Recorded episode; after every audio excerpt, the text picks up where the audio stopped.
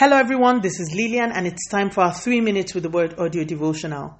Today's topic in the Be Like Jesus series is Thanks Part 2, and our anchor scripture is taken from the book of Matthew chapter 15 and verse 36. And he took the 7 loaves and the fish and gave thanks, broke them and gave them to his disciples, and the disciples gave to the multitude. The last day we started speaking about how Jesus gave thanks. Today I want us to stay on this fact for a while. Do you notice that there was nothing ordinarily thankworthy about the situation Jesus found himself in? 4,000 hungry people and just 7 loaves of bread? Sounds more like a situation that should have caused murmuring or complaining or worry.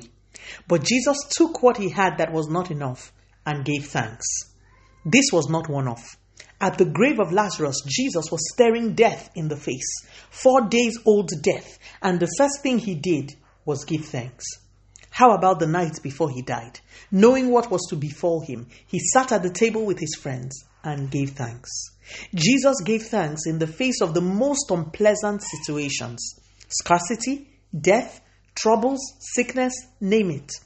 I have come to realize that there is a kingdom culture for us believers, and that culture usually would contradict the culture of the world.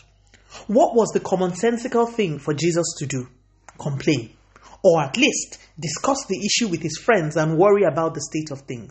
But Jesus showed us what the kingdom culture should be in the face of contrary things. He gave thanks. No wonder Philippians 4 and 6 is emphatic in its prescription of kingdom behavior when it says, "Do not be anxious about anything, but in every situation, by prayer and petition, with thanksgiving, present your requests to God." Thanksgiving is a kingdom culture that Jesus took pains to model for us believers. In the face of those things that seem to have died, those things that seem scarce, that seem hard, that seem impossible, can I urge you today to choose the kingdom way and give thanks to God for who he is? Because you see, God remains constant and true, irrespective of your situation. Jesus thanked in the face of adversity. Be like Jesus. Let us pray. Father, in the name of Jesus, thank you so much for your word.